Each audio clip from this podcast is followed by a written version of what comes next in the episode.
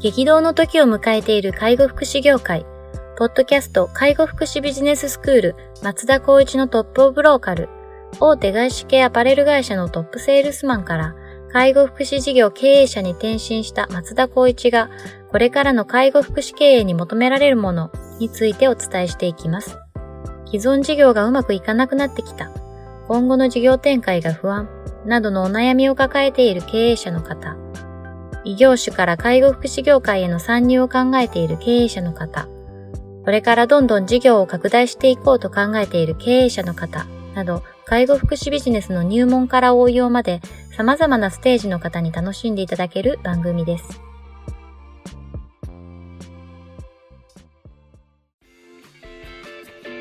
こんにちは。ナビゲーターの松本慎二です。ポッドキャスト介護福祉ビジネススクール松田光一のトップオブローカル。トップオブローカルとは、介護福祉事業において地域に密着し、地域に愛されることで地域のナンバーワンになることです。松田さん、本日よろしくお願いします。よろしくお願いします。今日もお便りいただいておりますので、早速行きたいと思っております。介護施設の経営者の方からいただいてます。えー、先日長年勤めた管理者が家庭の事情で辞めることになりました。スタッフから管理職へ上がれそうな人材がおらず、管理職候補を採用しようと考えています。とにかくいい人材を取りたいのですが、管理職候補を雇うということで慎重になっています。採用時にどんなポイントに注意したらよいでしょうかというようなお便りです。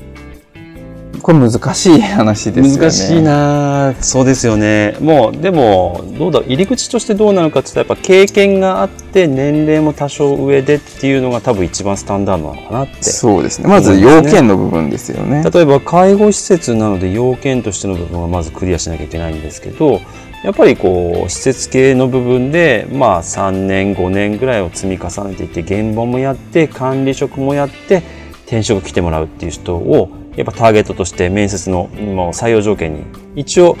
まあ、採用条件が何なのかっていうのをちゃんと列挙した方がいいですよね。あとは、まあ、要件があると思うので管理者って資格要件いるんでしたっけ？施設の管理者。介護施設。まあその施設によりけりかもしれないですけど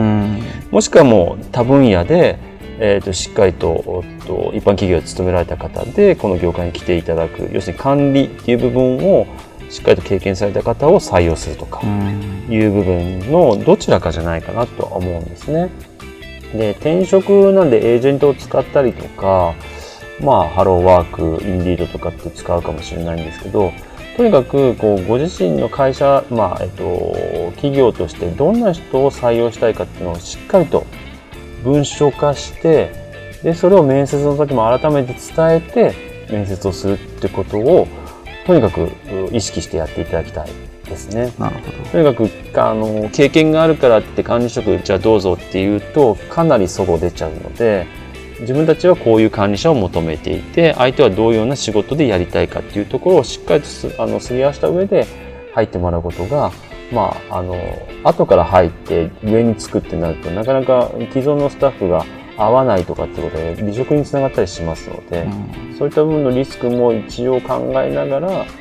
採用していくってことは大事かなとは思いますね。なるほどですね。まあ、まずしっかりとこうこちらが求める人物像を洗い出すっていうことからスタートってことですね。はい、こ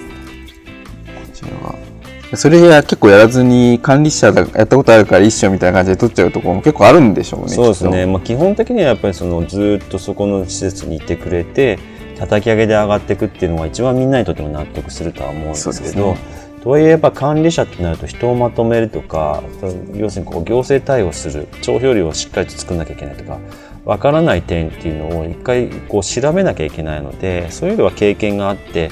そこを理解している方が入ってくれた方がいいとは思うので、まあ、その辺は経営者の判断にはなりますけどね。うん、なのでまあ次は人材がいないっていうんであれば今いるスタッフでその候補者っていうのをちゃんと育成するっていうのと同時に外から入れる。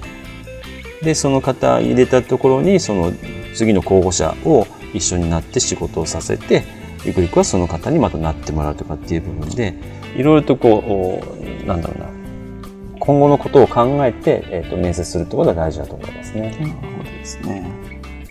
いや、でも僕もちょっと前職の時にこういうようなシチュエーションがあったんです介護施設じゃ当然なくて一般企業でしたけど、でなんかまあその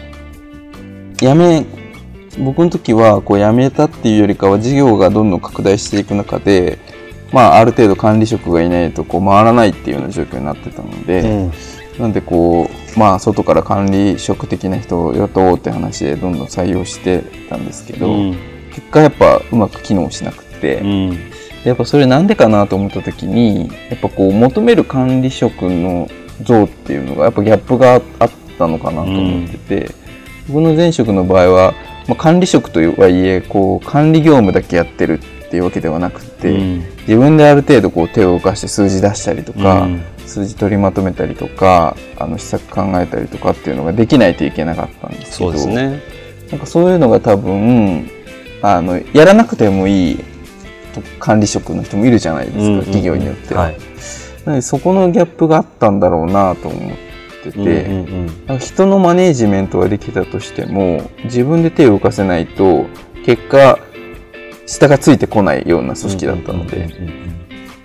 なんでやっぱりこう一言で管理職といったところで何どういう仕事とか能力を求めるかっていうのをちゃんと定義しとかないと、はい、ミスマッチするとお互い不幸だなってその時すごい思ったんですそうですね。ん。例えばその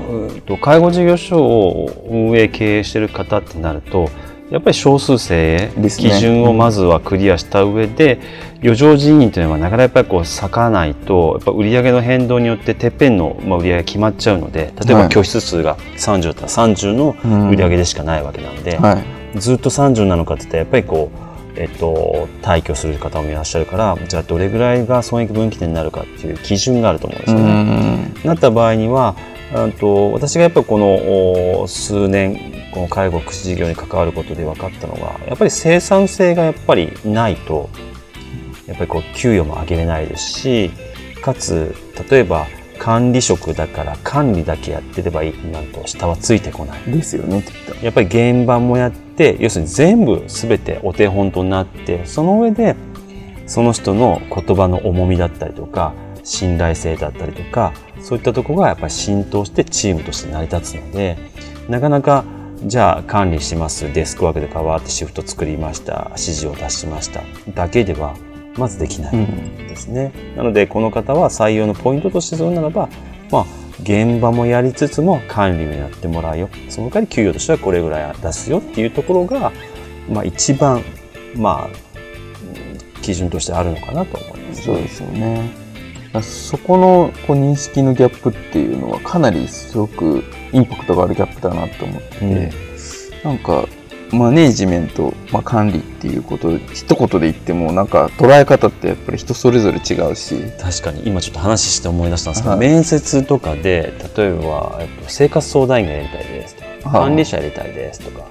あとなんだろうなサービス提供責任者やりたいですとかで来るんですけどなんか知らないですけどずっと机に座ってパソコンやってればいいっていう感覚で来る人たちってちょっといるんですあよ、ね。あやっぱいますよね。えみたいな、うん。どういうふうに仕事すると思ってるの？みたいな。は基本的には現場があるい。し、うん現場があって経験利用者とのコミュニケーションも取りつつ状況も知るってことが、まあ、その方々の仕事であるので、うん状況も知らなくて利用者とも関わってないのに何を相談するんですか、うん何を責任者としてやれるんですかって話だと思うんですよね。なので基本的には、まあえっと、介護一介護スタッフよりは現場としてはこう数としては入る時間は少ないかもしれないけど、ん間違いなくみんなと同じような仕事をしてもらうよってことは私は伝えてはいるんですね。うんまあ、そこで、いや、じゃあいいですっていう人もいるかもしれないですけど、基本的にはそういう考えのもと、私は面接基準、採用基準にしているので、そういったところの今松本さんと話してて、やっぱ改めて棚卸しできたんですけど、この問い合わせいただいた方も、やっぱそこをまず前提にした方が絶対いいと思うんですね。そうですよね。採用時に注意するポイントで言うとそこのやっぱ齟齬がないというか、うん。まあ、それは現場仕事もやりながらもその管理業務っていうのもやるっていうところが、うんまあ、特に介護だと少数精鋭だって話だったんで、はい大前提としてあるよっていううんなんかデスクに座ってただ指示するだけっていうのは管理者じゃないよっていうところをちそうですゃね。んと理解してもらうっていうところですよえ、ね。だって管理職で入ったんですよって言われてもですよ。そうなんですよね。いやいや違うでしょみたいな全部やるんでしょみたいな話になっちゃうのといや私は管理シフトもやってますと面談もしてますと、それでは意味がないんだよって話になっちゃうんでそうなんですようね。ん。そこ結構あると思いますね。うん。特に大企業になればなるほど、まあ、介護だとあんまないのかもしれないですけど、はい。一般企業で大企業になればなるほどやっぱ管理職っていうとやっぱ、まあ、現場から基本離れて、うん。本当にこう管理だったりうん。会議だったりとかっていうような感じになっていくっていうのは、うん。まああるっちゃあるので、うん。まあでも基本的には現場をやった後にそういう管理職になっていくっていうところが大前提としてあるので、そうですね。まあそこの現場感がわからないまま管理職やるっていうのはかなり難しいんじゃないかなと個人的には思うんですけど、うん。介護になれば当然少数っていうことが前提になるんだったらはい。やっぱ、まあ、比重はあるにしろうん。現場仕事っていうのもある程度こうやるっていうことを前提の上で入ってきてもらわないとミスマッチ生まれちゃうかなっていう感じは。そうですね。その就業環境としてもう少し会社側としてサポートするんであれば、まあ介護スタッフをまあ足りないんであれば入れることは前提ですけど、管理職っていうのも現場をもう兼務してくださいって話になるんだったら、それこそ付帯業務、要するにデスクワーク的な部分のサポートを例えば事務職を入れるとか、なるほど。そういうふうにサポートしてあげれば、よりその現場としては、まあ、潤っていくんじゃないかなと思います。でなるほど。何よりも大あのすごく大変なのは、やっぱりこの、うん、と帳票類の作成だったりとかう、ん。そのチェックだったりとかするので、その時間帯を取るためにも現場ができないっていうような環境に陥りやすいので、そういった部分ではその時間を担保してあげるってことと、それをフォローするような組織づくりをしてあげた方が僕はいいかなと思いますね。なるほどですね。今の観点でいくと、まあ、どっちかというとこう求められる業務の部分と、うんその業務に対応するこうスキルがあるかっていうような視点かなと思ったんですけど、えあとはまあそのマインドなんか考え方の部分でいくとその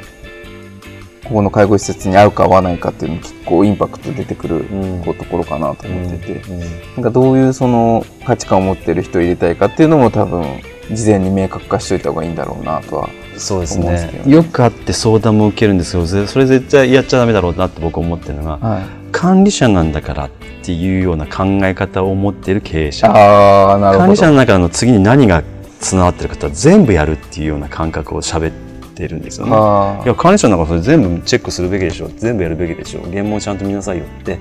言っているような人たちが結構いたりします。あはあそれはそれなんだけどちゃんとそこをしっかりと分別しなきゃいけないと思うんですよね。うんもちろん管理者なんで最終的な決定権だったりとか管理っていうのは必要かもしれないけどその中で全部やるわけじゃなくてこの、まあ、業務はこの人にやらせるとか、うんそういった部分で分配することでみんなの業務負担を軽減するっていうような環境を作ることとなんかざっくり管理者だからとかっていう考え方はやっぱ経営者の方とかその、まあ、事務所クラスの人たちには伝えてますね。それはやめましょうなるほど。それだけプレッシャーもあるし負担もある中でその人がよりパフォーマンス出せるためにどうしたらいいかっていうところを会社として一応決めておいて決めた内容を踏まえてその人とのこうコミュニケーションを取りながらじゃあこれができるあれができるっていうところでやっぱりこう歩み寄る形は絶対大前提必要じゃないですかっていうことは伝えていますね。んなるほどですね。いやその今の話はその管理者の上の方の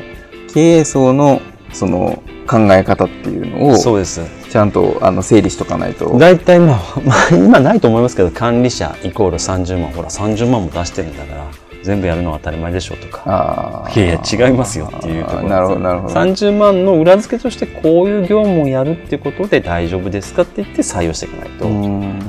っぱりこう齟齬は絶対生まれますよね。生まれますよねその感じだと。うん。うんなんか管理者だから何でもやるし管理者にとりあえず全部丸投げするっていうのはうん結局問題を丸投げしてるに等しいですもんね。そうですね。まあ僕も経営者だからっていうのもありますけど、逆に言うとあなたじゃあ一人で全部できますかって話なんですよね。うんその経営者がもしそういうこと言ってたとしたら、この方がいなくなったらできませんよねうん要するに一人では何もできないっていうことをまず認識した上でじゃあどうやったら何ができるかっていうのを一緒に考えてあげないと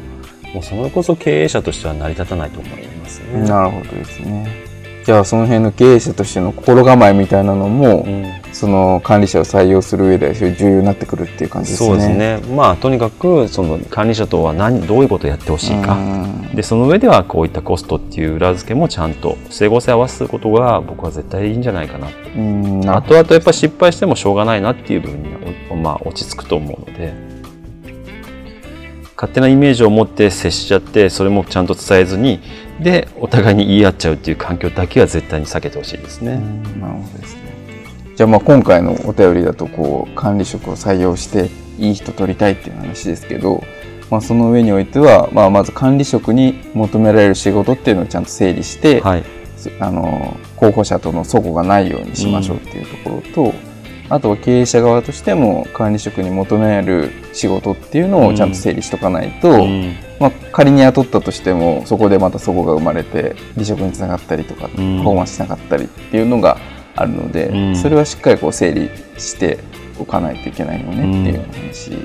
ですかね。あとまあ一つ今ちょっと浮かんできたのがその管理者をもし外から雇うんであれば今現職でいう多分管理者候補的な人もしくはそこをまとめてる人っていうのがいると思ういので、その方にやはりこういった方を採用しようと思う。でこういうふうな仕事をしようと思うっていうことで一応確認をしながらある程度賛同いただいて一緒になって仕事やってってねっていうところを踏まえて採用っていうふうにした方がああなるほど。やっぱりパイプ役も必要ですしそうですねの人がやっぱりこう気持ちよく転職してそこで仕事するってことになった場合にはやっぱりこう協力者は絶対必要なので経営者はどちらかというとそこまでおお降りれないと思いますから、うんそう考えたらその下のやっぱり一番トップの人と一緒になって仕事するできるような環境と事前の相談はしてあげた方がいいと思いますね。確かに管理職としてこう入ってきて誰もそのサポートする人がいないっていう状況はかなりきついですもんね。だからそういう現場のリーダー的な人がこの管理職の人の入ってきた意味合いとうんサポートするんだっていうようなところのこう意思がないとうんなかなかこう組織としてはうまく回らないような感じはしますもんね。そうですねそれこそ僕は常に提唱している内容としてはやっぱりその会社はどういう人材が集まってほしいかでこのセクションではどういう人が必要かっていうのをちゃんと明文化しておいて面接に挑むっていうふうにしておいた方がある程度の総合ってまあゼロにはならないかもしれないですけどかなあの低くなる可能性が高くなると思いますね。なるほどですね。わかりました。じゃあちょっとまた取れたか取れたらぜひどうだったかっていうのをまたお手入れいただければとぜひいうふうに思いますので、はい、じゃあ本日は以上とさせていただきます。ありがとうございました。ありがとうございました。